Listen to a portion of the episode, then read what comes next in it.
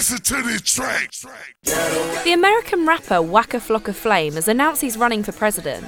In his campaign launch video, Flame promises he'll legalise marijuana. The first thing I'm gonna do when I get in office is legalize marijuana. Clearly, Flame's pretty fond of weed.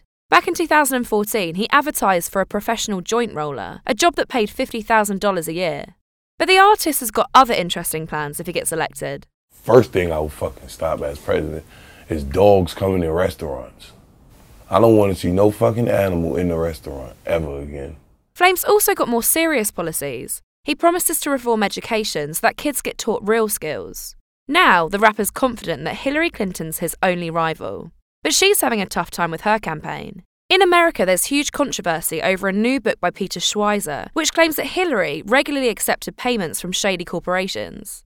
Although she's denied it, these rumours are damaging Hillary's bid to become president.